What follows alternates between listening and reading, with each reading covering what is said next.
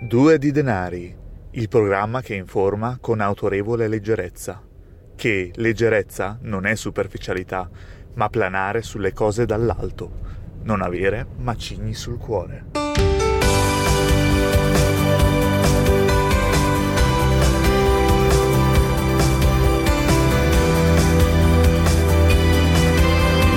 Due di denari, perché i nostri soldi sono una cosa seria. Di Deborah Rosciani e Mauro Meazza.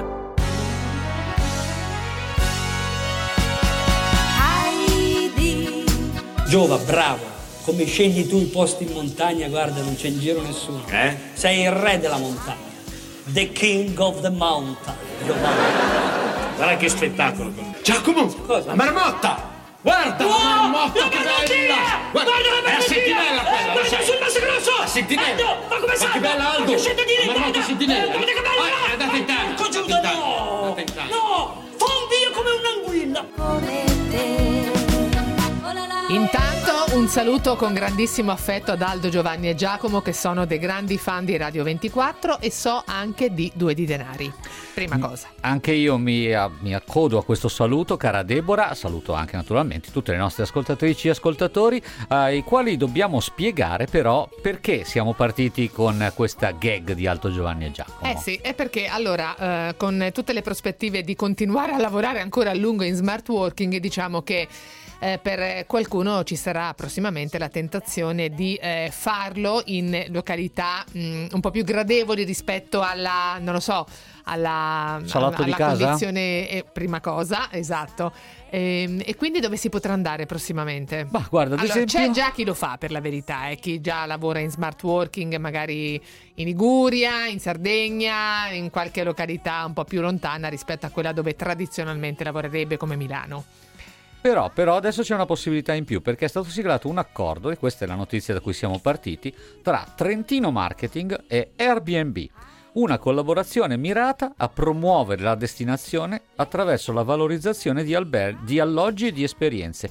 La partnership prevede anche una campagna di comunicazione, un concorso smart working in Trentino. Quindi fare smart working guardando le Dolomiti o cercando la marmotta come nella gag di Aldo Giovanni e Giacomo. Per quanto periodo si potrà stare? Mi pare forse solo per l'estate, non lo so, adesso magari dobbiamo andare a guardare qualche altro dettaglio in più, però insomma mi pare una bella opportunità. Strano che tu non abbia aperto con la notizia che ho visto sul Sole 24 ore di questa mattina che Amazon avrebbe messo gli occhi su S lunga, adesso Ma le no, sei, scateniamo sei davvero. tu che non volevi più parlare di Amazon, mi sembra, perché dopo vero, dici che, non lo so, gli ascoltatori ci sgridano. Non vorrei che arrivasse qualche pacco vuoto a casa e quindi... Fammi completare evitiamo. con un dettaglio. Se siete interessati allo smart working in Trentino o altrove anche, intanto vi posso segnalare che il governo ha deciso di estendere lo stato di emergenza per lo smart working fino a fine luglio. Allora, che succede ai sensi dello smart working? Che è facilitato, cioè come l'abbiamo sperimentato ohimè da più di un anno, quindi non è necessario l'accordo individuale, si può continuare a decidere unilateralmente in azienda di far lavorare il dipendente da remoto. Allora, se non sapete dove passare il vostro smart working, vi abbiamo dato anche questa informazione di questo accordo tra Trentino Marketing Ecco. e Airbnb. Comunque, secondo me, né i lavoratori di Amazon né quelli dell'S lunga potranno approfittare di questa opportunità. Quindi, questo va anche detto perché eh, loro devono star lì a consentirci di fare la spesa e eh, a consentirci anche di ricevere i pacchi che ordiniamo, possibilmente pieni, non vuoti. Oggi comunque è giovedì. Sì? Airbnb o non Airbnb, Amazon o non Amazon, il giovedì noi qui si fa investire informati. Eh, guarda, poi all'indomani della nostra bella Digital Roundtable sui temi della sostenibilità siamo particolarmente contenti di eh, approfondire oggi gli scenari di mercato. Torneremo su tematiche un po' più tradizionali. Oggi ci sarà con noi Alessandro Tentori di AXA Investment Managers e faremo un focus sui temi del momento naturalmente, ma anche sul tema dell'inflazione, perché abbiamo ricordato più volte come questo riaffacciarsi dei, mm, de- di un aumento appunto dei prezzi abbia disturbato un po' Wall Street qualche settimana fa, ma è una prospettiva che comunque le banche centrali tengono in considerazione. Molte dicono quest'anno una fiammata ci sarà probabilmente in un certo punto dell'anno, sarà transitoria, ma è comunque un tema che gli operatori di mercato tengono lì buono buono in attesa di eh, suggerire ai risparmiatori come eventualmente proteggersi se questa tornerà un po' più insistente. Allora, se volete interloquire con noi a questo proposito, ma anche in generale per parlare di risparmio di investimenti, 80024 0024 il numero per intervenire in diretta oppure 349 238 6666 per mandare messaggi sms o messaggi whatsapp. Facciamo poi tra poco anche un velocissimo aggiornamento sul BTP Futura cui, il cui collocamento prosegue anche oggi si concluderà domani come sapete è la terza emissione del BTP futura. Ne parleremo diffusamente proprio con il responsabile reddito fisso di Borsa Italiana, Pietro Poletto. Prima di tutto questo, cara Deborah, e se abbiamo dato tutte le informazioni essenziali, e prima che io vada a prenotare un bel albergo vista Dolomiti per lo smart working, io direi di fare un rapido ma succoso giornale radio del risparmio. E adesso, signore e signori, il giornale radio del risparmio.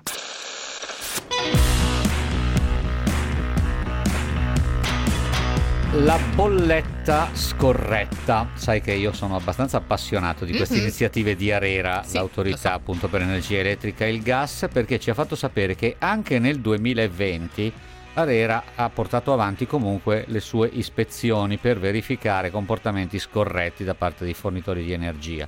Insieme al nucleo speciale beni e servizi e guardia di finanza hanno contestato o recuperato circa 14 milioni di euro, sanzioni per oltre 9 milioni di euro. Le cifre più significative, ci ha segnalato Arera, sono legate proprio al recupero di conguagli a favore di clienti finali per errate fatturazioni. fatturazioni.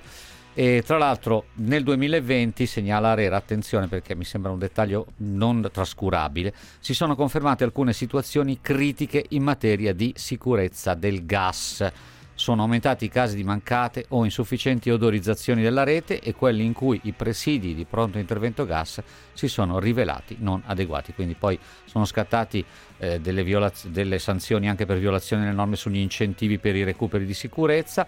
Insomma, l'importo totale delle tariffe che sono risultate non corrette a partire dal 2014, grazie a queste verifiche condotte da Arere e dalla Guardia di Finanza, ammonta a circa 77 milioni di euro. La seconda notizia riguarda invece una vicenda sulla quale ogni tanto noi ritorniamo e anche se è relativa a uh, sottoscrizioni di uh, prodotti di risparmio e di investimento molto lontane nel tempo, in realtà uh, c'è da aggiornare appunto questa vicenda perché riguarda um, la restituzione di buoni postali di una determinata serie appunto sottoscritti da molti italiani dopo il luglio del 1986 e che però ehm, avevano presentato appunto delle sorprese un po' sgradite all'atto di eh, disinvestimento perché eh, Posta Italiana appunto eroga cifre molto inferiori rispetto a quelle inizialmente appunto ehm, risparmiate e sottoscritte dalle famiglie italiane. Allora qual è la novità? Che Feder Consumatori lancia la prima class action proprio contro Poste Italiane per la restituzione al valore effettivo di questi buoni postali, serie Q. L'azione collettiva, informa l'Associazione dei consumatori, è rivolta a tutti i possessori di buoni fruttiferi postali della serie Q per l'appunto, emessi dopo il 1 luglio 1986 e riscossi entro il 19 maggio di quest'anno. Siccome i termini sono abbastanza netti, sarà il caso, Mauro, dopo aver dato questa prima informazione oggi, forse di ritornarci con una trasmissione al più presto. E allora l'associazione dice abbiamo deciso di scendere al fianco dei cittadini che avevano sottoscritto questi buoni postali e che al momento della riscossione si sono visti riconoscere un importo nettamente inferiore al dovuto.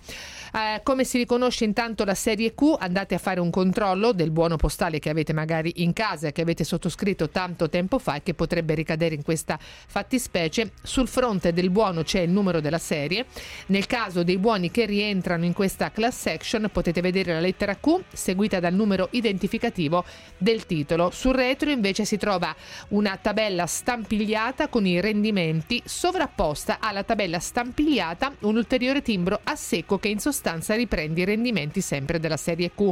È una questione piuttosto complicata appunto quindi che rende necessario un ulteriore chiarimento ma appunto va ricordato che se avete intenzione di aderire a questa class action dovete anche dimostrare di essere andati in poste appunto a tentare di liquidare appunto questo prodotto entro la metà di maggio e poi ci torneremo prossimamente. Tutti i dettagli stanno sul sito di Federconsumatori che è federconsumatori.it. E adesso Deborah, secondo me è il momento del nostro primo ospite, così all'incirca guardando l'orologio.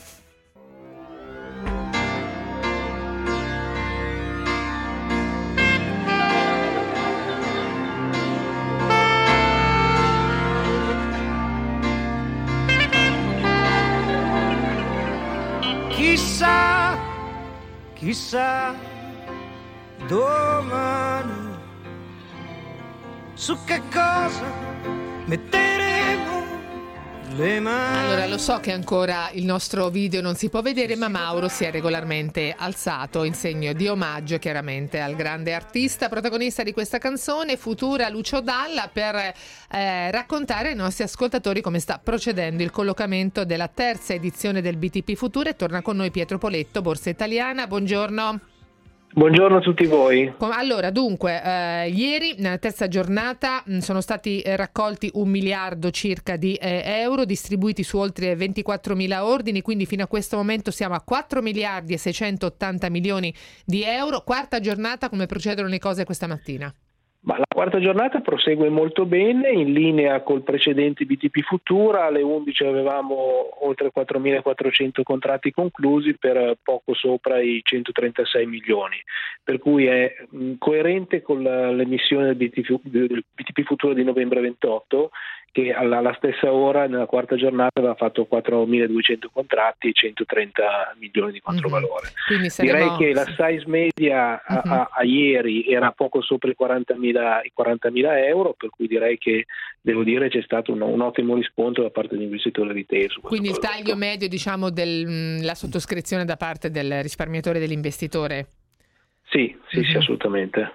Ecco, tra l'altro per una durata, lei fa il confronto con la seconda emissione, lo abbiamo detto è la terza emissione, la prima aveva una durata di 10 anni, la seconda di 8 anni e questa Mhm. di 16, quindi diciamo che la durata non sembra pesare più di tanto anche con queste difformità.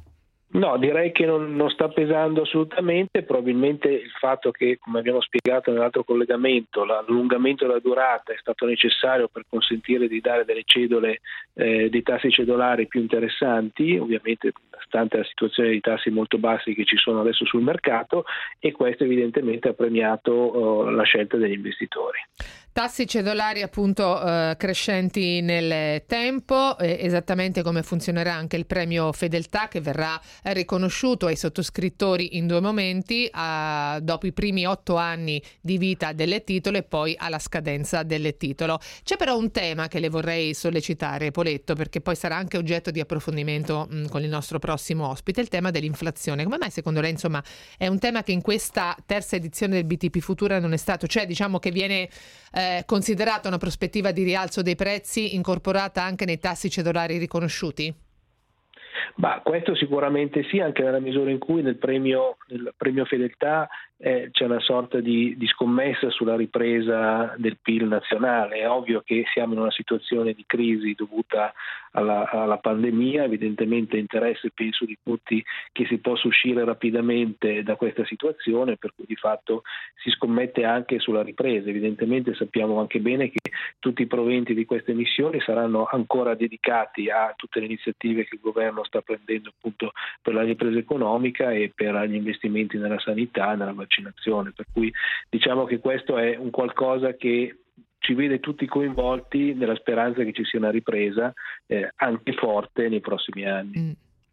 C'è un ascoltatore che scrive: Basta con questo BTP, in un giorno di borsa si prende come in un anno di investimento in titolo di Stato, in BTP, in realtà non nel titolo di Stato, appunto a brevissima scadenza, perché sappiamo che quelli sono in questo momento e anche su scadenze abbastanza lunghe in territorio negativo. Però il punto è che non è che si può fare l'equivalenza o la borsa o il BTP o il titolo di Stato. Diciamo che raccomandiamo sempre una diversificazione adeguata nelle portafogli appunto che si dedica all'investimento e, e in realtà va ricordato Poletto che questo BTP è un BTP di scopo e quindi eh, c'è anche uno spirito diverso dietro a questa emissione come alle precedenti.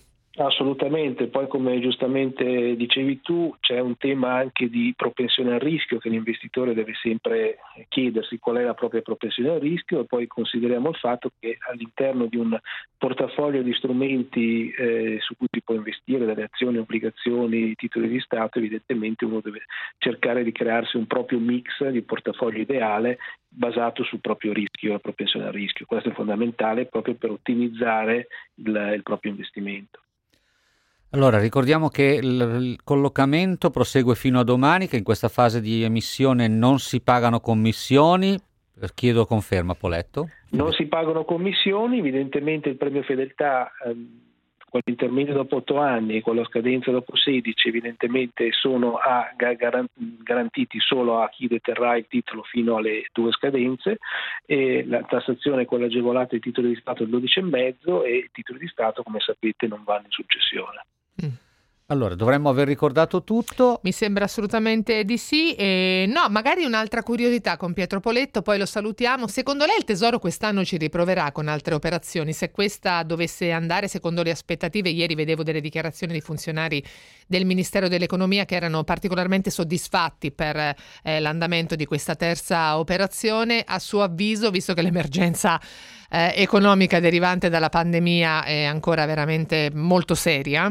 A suo avviso, allora, così un po' da operatore me, specializzato? Allora, secondo me, evidentemente eh, il, il, canale retail è un canale che è in parallelo a quelle che sono un po' le esigenze di, di rifinanziamento del debito eh, nel piano programmatico che fa il Tesoro, per cui evidentemente eh, c'è anche un interesse a mantenere vivo l'investimento presso l'investitore retail con emissioni che possono essere, come abbiamo visto, da BTP Italia, BTP Futura e potenzialmente anche il BTP Green che è già stato emesso, ma non è da escludere che possa anche venire collocato in ambito retail. Uh-huh. Per cui credo che ci sia ampio spazio anche per, nei prossimi mesi per avere altre operazioni di questa natura. Un'altra domanda invece proprio operativa c'era arrivata attraverso la mail da un ascoltatore che chiedeva, eh, forse ieri pomeriggio ci è arrivata, ma se io sottoscrivo il BTP Futura eh, e magari mi rendo conto fra due anni, quindi a malapena ho preso le prime cedole, ma chiaramente non ho raggiunto neanche i primi otto per eh,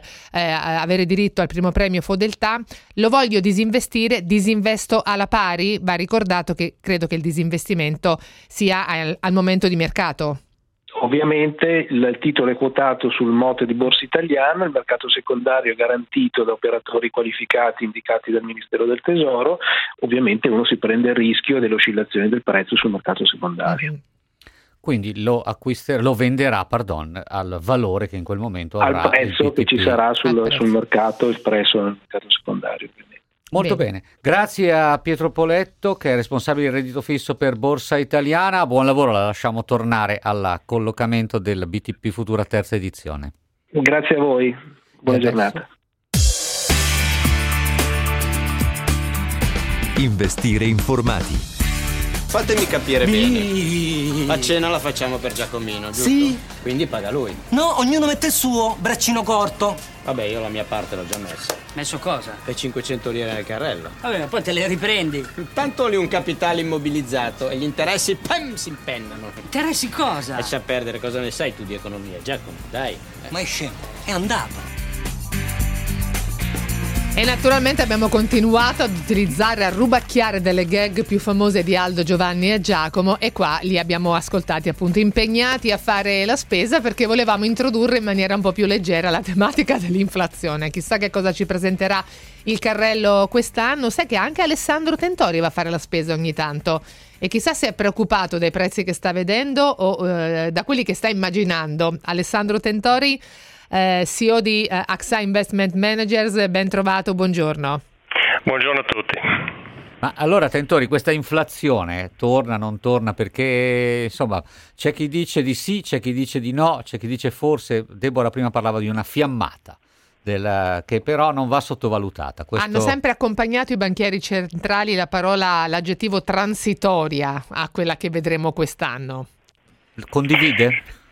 Ma eh, sicuramente eh, ci sarà un, una, una, fiammata di inflazione nei prossimi mesi negli Stati Uniti, probabilmente dopo la pausa estiva eh, in Europa. La domanda non solo dei banchieri centrali ma anche di tutti noi, incluso il sottoscritto che eh, come giustamente facevate notare fa la spesa, riguarda poi eh, ehm, eh, l'inflazione che verrà percepita ehm, per i prossimi anni. È possibile che sulla base delle aspettative ci sia poi un circolo, chiamiamolo virtuoso, periodo dove le aspettative rincorrono effettivamente l'inflazione. Questo è sicuramente qualcosa al quale non siamo abituati da almeno vent'anni.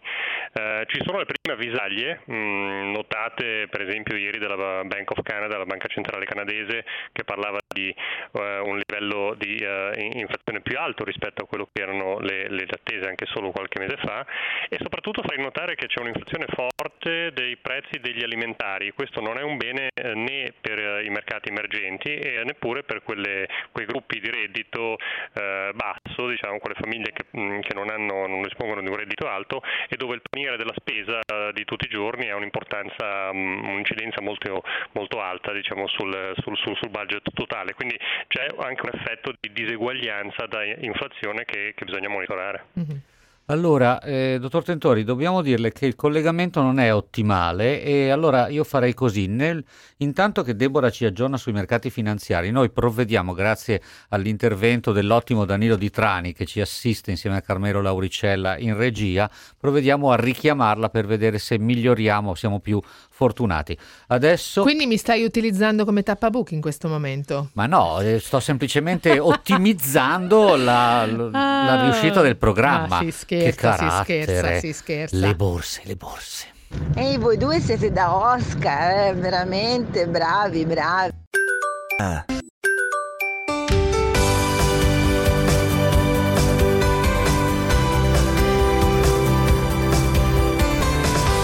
Due di denari Investire informati. Ora, con eh, un pizzico di invidia, eh, dottor Tentori, perché c'è un ascoltatore che ci scrive io faccio smart working dal mio camper in riva al lago. Ecco eh, io devo dire a questo ascoltatore che lo invidio parecchio o ascoltatrice perché non, non, si firma. Torniamo invece a lei. Lei è per caso in smart working in Trentino sai, in qualche località amena Tentori? credo che sia qua in ufficio a Milano giusto? ma, ma, ma magari magari. Sono in ufficio a Milano esattamente.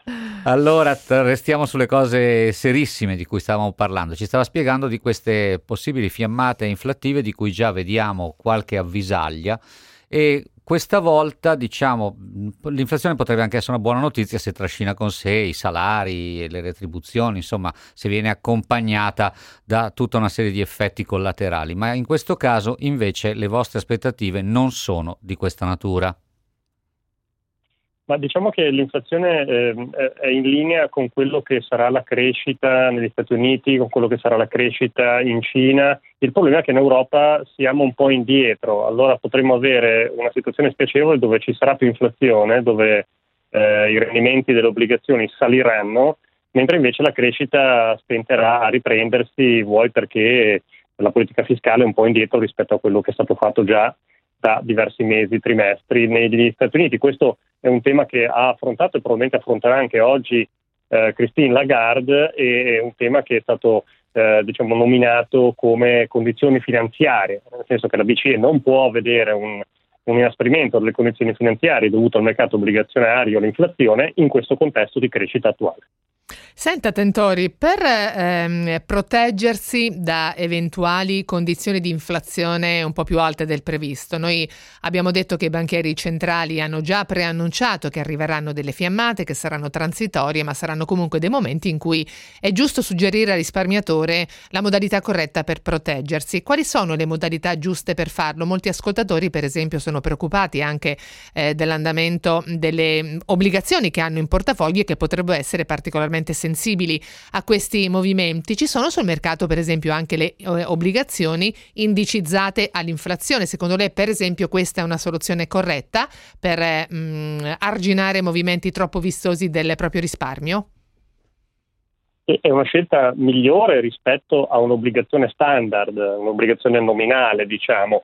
Però eh, evidenzia anche l'obbligazione legata all'inflazione un, um, una sensitività ai tassi di interesse, quindi è possibile che nonostante ci sia un'inflazione più alta del previsto, i tassi di interesse abbiano un effetto negativo poi su quello che sarà eh, il, um, il, risultato dell'investimento, quindi bisogna stare anche lì attenti a scegliere eh, il, il, prodotto. Sicuramente c'è ehm, tutta una serie di prodotti legati all'equity che potrebbero invece eh, addirittura performare molto bene in una situazione di, di, inflazione, perché non dimentichiamo che gli utili aziendali sono comunque nominali, quindi nel, nel, momento in cui ci sarà più inflazione probabilmente ci saranno anche utili più alti eh, del, del previsto. E poi sicuramente in questo contesto di volatilità, di incertezza dovuta a variabili macro eh, affidarsi comunque a scelte attive da parte di gestori professionisti non è mai una, una mm. pessima scelta. Tra l'altro un grande agente che sta provocando inflazione da qualche mese a questa parte è la Cina e la grande domanda che ha di materie prime di varie tipologie eh, proprio perché la Cina sta eh, provando appunto a ripartire, ci sta riuscendo peraltro per molti eh, aspetti e quindi questo è un tema di disturbo, eh, Tentori per voi anche se tutto sommato eh, arriva da una buona notizia perché per quanto noi possiamo avercela per la Cina per tutte le motivazioni che ricordiamo sempre, non ultima anche quella di accusarla di essere la responsabile della partenza della pandemia, ma in realtà se parte la Cina chiaramente traina tutto il mondo e per molti in realtà è destinata a breve a diventare la prima economia mondiale. Eh, sicuramente che la Cina già è la prima eh, economia mondiale e, e, sicuramente nel breve eh, verrà, eh, verrà, valutata tale anche un po' eh, dalle metriche più standard. Eh, devo dire che eh, è normale che un paese che cresce all'8,5% su base annua, come previsto quest'anno, è normale che abbia una richiesta molto forte di materie, di materie prime. ripeto, le materie prime non sono un problema nella misura in cui sono accompagnate da una forte espansione economica, ovviamente sono un problema per quei paesi eh, chiamiamoli eh, emergenti oppure paesi di frontiera per usare una terminologia del Fondo Monetario Internazionale, dove appunto i livelli di reddito pro capite sono più modesti rispetto alle economie avanzate.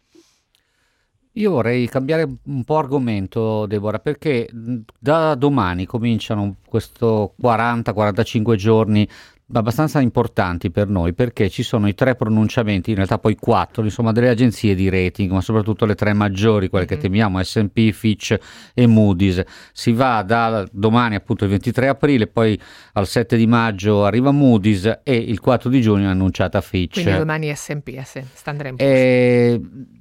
Non lo so, Tentori, come siamo messi? Perché eh, a giudicare dallo spread, che è sempre rimasto abbastanza quieto, intorno ai 100 o anche sotto, noi dovremmo questa volta prendere qualche buon voto. Diciamo che le condizioni eh, di rifinanziamento, il costo del debito pubblico in Italia eh, continua a scendere e probabilmente scenderà ancora grazie soprattutto alla politica monetaria, al fatto che la banca centrale sta comunque avendo un effetto molto positivo sui tassi di interesse eh, e sullo spread. Questo è, è, un punto che va a favore dell'Italia e un po' di tutti quei paesi come la Spagna, il Portogallo e la Grecia che che comunque evidenziano uno spread rispetto ai Bund tedeschi, le obbligazioni di Stato eh, tedesche, però eh, non bisogna dimenticare che comunque c'è stato un aumento molto forte del debito pubblico non solo in Italia ma anche in, in altre economie eh, e che questo nel lungo periodo eh, pone ovviamente delle domande. Ora, quindi la domanda è i soldi eh, che verranno erogati dal fondo di ripresa e di resilienza come verranno spesi? Abbiamo letto nelle ultime 24 ore che questi soldi verranno impiegati bene o male così come prevedeva anche la Commissione europea, con infrastrutture, digitalizzazione, ambiente, scuola, eh, sanità e quant'altro. Questo sicuramente è molto positivo e verrà preso in considerazione anche dalle agenzie di rating quando formuleranno eh, diciamo, il, loro, il, giudizio sull'Italia. Il, sì, scusami, vai. No, per, mi agganciavo, scusami Deborah, sì, proprio sì. a questo perché eh, forse un argomento a nostro favore nei confronti dell'agenzia di rating è che la Commissione europea vigilerà sul nostro PNR, sul nostro piano nazionale, insomma sull'utilizzo dei fondi e quindi diciamo così c'è una sorta di doppia vigilanza, non solo quella governativa nazionale ma anche quella complessiva che verrà attuata dalla Commissione. Questo dovrebbe far sì che i fondi molto ingenti, senza precedenti addirittura che verranno erogati, saranno utilmente impiegati, che è quello che tutti ci auguriamo, Tentori. Sì, a me fa un po' sorridere il discorso, tutto il dibattito che ci fu nei mesi passati sulla, sulle cosiddette condizioni attaccate a questo debito, perché in verità eh, sono, c'è una doppia, ehm, cioè sono due le condizioni, non solo una, attaccate appunto al fondo di resilienza e, e di ripresa. Quindi eh, diciamo che da questo punto di vista dovrebbe essere tutto garantito e tutto a posto. Eh, quello che, che forse mi domando è l'implementazione, cioè la velocità con la quale questi progetti eh, verranno finanziati e questi investimenti verranno fatti, perché sappiamo molto bene che in passato, non solo in Italia, eh, anche in Germania, in Francia, eh, la procedura e la burocrazia hanno avuto un effetto molto negativo sulla velocità ehm, alla quale gli investimenti pubblici appunto possono avere un effetto sul, sul PIL. Non vorrei che anche questa volta ci fossero dei ritardi dovuti appunto a, ehm, alla burocrazia. Mm. Un altro tema sul quale invece vi porto è quello valutario, perché questa è stata la settimana in cui l'euro è tornato sopra 1,20 rispetto al dollaro. Eh, mi chiedo appunto qual è la valutazione che fate voi operatori finanziari, tentori. Questo è un livello che non si vedeva dagli inizi di marzo, ma comunque sono sempre soglie tecniche che vengono accuratamente osservate dagli operatori finanziari. Eh, è più una mh, mm, circostanza di debolezza del biglietto verde che scaturisce dalle iniziative della Banca Centrale Americana oppure è più forza dell'euro in questo momento? Ma secondo me c'è stato un periodo a inizio anno dove mm, eh, abbiamo avuto un indebolimento del, del sentimento diciamo, sul rischio, quindi eh, alla luce di questi aumenti dei tassi di interesse negli Stati Uniti c'è stato un momento di, ehm, eh, dire, di, non di panico, però di, eh, di incertezza sui mercati equity. Questo ha favorito ovviamente il dollaro americano. Comunque stiamo parlando di oscillazioni che sono al, eh, al, di sotto di quello che è la volatilità tipica ehm, comunque molto bassa di un cambio come euro-dollaro. Eh, quindi secondo me è molto nella norma e non c'è da preoccuparsi per il momento in, per quanto riguarda gli investimenti espressi in dollari. Mm-hmm. Volevo ricordare ai nostri ascoltatori, perché oggi non lo abbiamo veramente mai fatto, che possono intervenire in diretta se avete delle curiosità sui temi di mercato, su come vanno le borse, le obbligazioni, se avete qualche curiosità rispetto a qualche ambito geografico particolarmente interessanti. Tentori è preparatissimo su tutte, quindi chiamateci all'800 24 0024 24 oppure inviateci i vostri messaggi eh, alle 349 238 6666. Sapete utilizzare benissimo anche la modalità vocale, per cui datevi da fare perché abbiamo ancora 15 minuti di tempo da dedicare all'interrogazione ad Alessandro Tentori. E adesso invece abbiamo un momento importante come tutti i giovedì.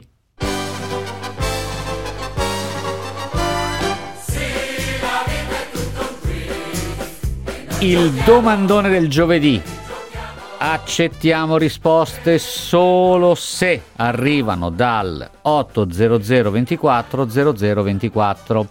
Vogliamo sapere le durate in anni, in anni mm. delle tre emissioni dobbiamo studiare? del BTP Futura. No, è stato detto in classe. Ah. Se sei stata attenta, Rosciani, se sei stata attenta l'hai sentito. Quanti anni era di durata la prima emissione BTP Futura, quanti la seconda, quanti la terza che viene collocata proprio in questi giorni. Sentiamo il traffico intanto. Mauro, Deborah, demme il traffico che devo andare in ferramenta a Tori Bitcoin.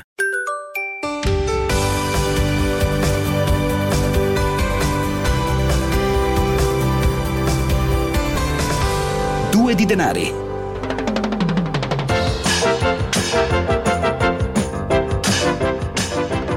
Domandone del giovedì. Allora, ricordo come sempre accettiamo risposte solo se chiamate 800 24 0024. Il più veloce a dare la risposta esatta o la più veloce si aggiudicherà il nostro volume, investire è facile anche nei momenti difficili con un utile e prezioso catalogo di vari strumenti di investimento, i più importanti. La domanda è la seguente. Vogliamo sapere le durate in anni delle tre emissioni dei BTP Futura. Quanto durava la prima emissione, quanto la seconda, quanto la terza, e quanti anni sono previsti di durata per ognuna delle tre emissioni. Mm.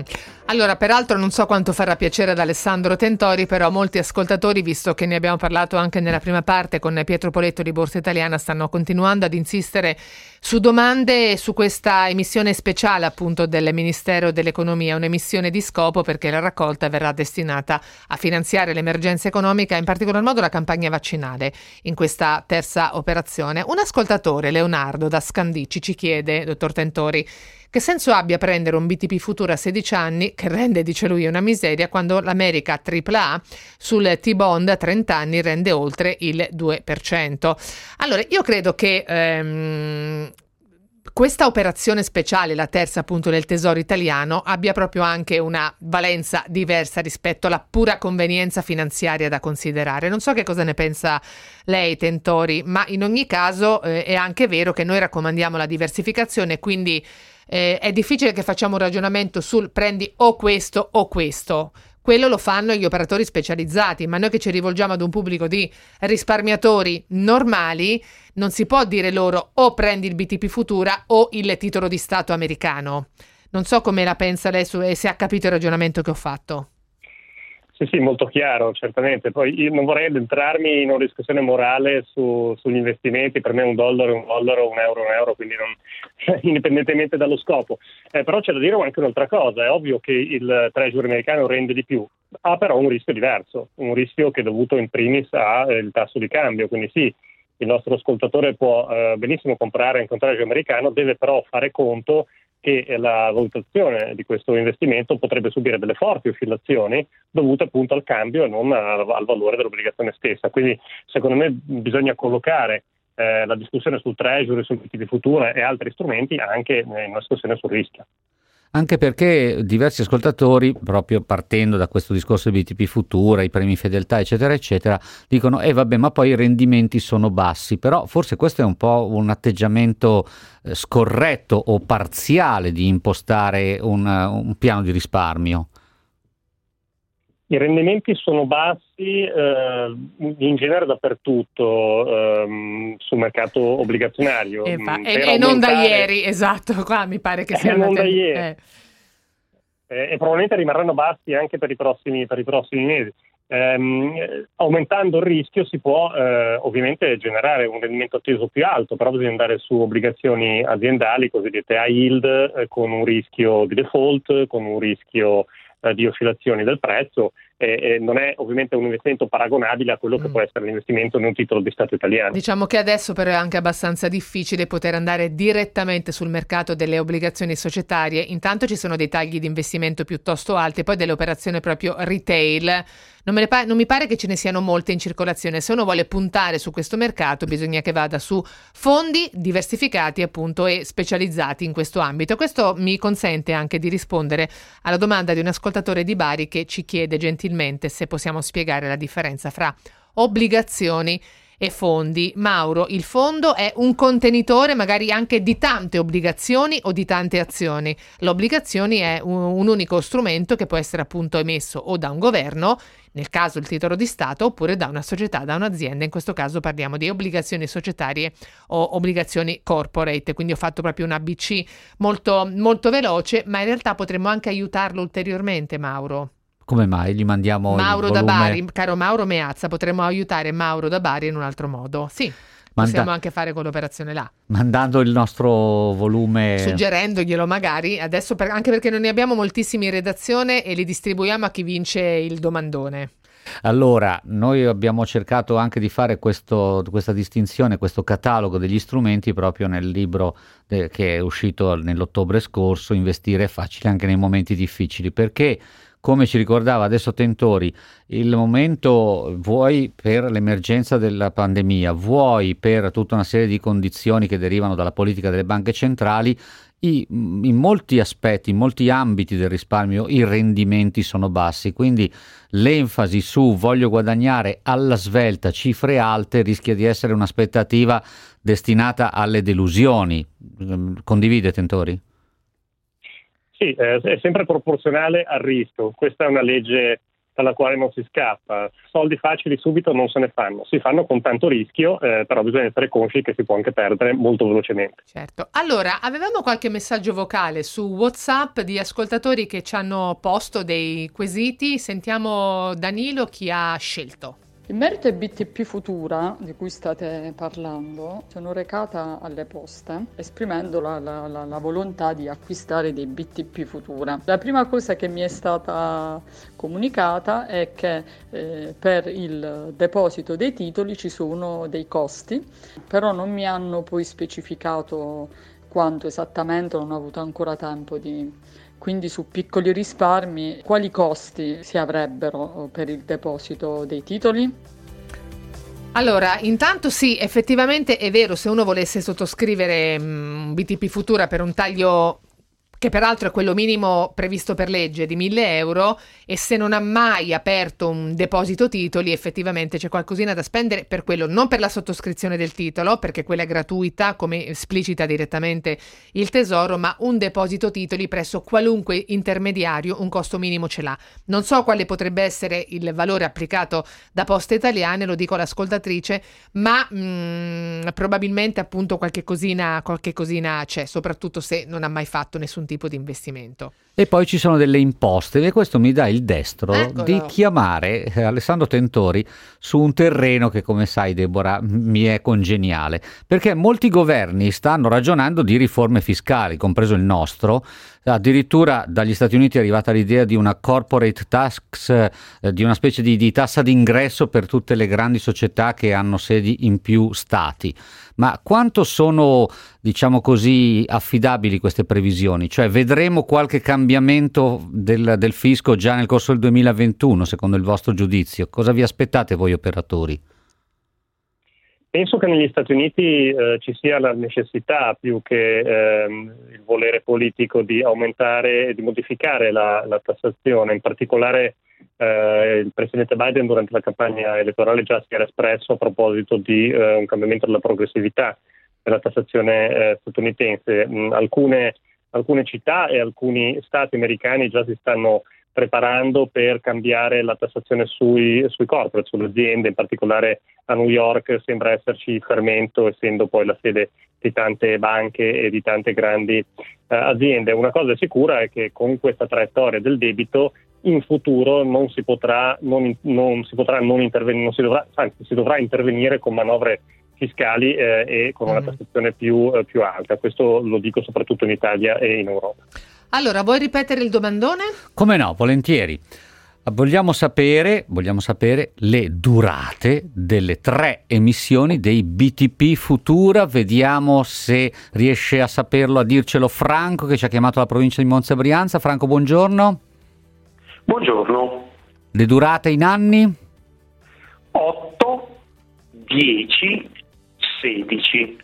Eh, complimenti, vabbè. complimenti, è stato attento, bene, allora avrà il nostro omaggio, il nostro libro Investire è facile anche nei momenti difficili. Grazie a lei Franco e grazie soprattutto questa mattina ad Alessandro Tentori, Chief Investment Officer di AXA Investment Managers. Deborah? Bene, l'abbiamo portata a casa, ci risentiamo domani mattina, buona giornata a tutti.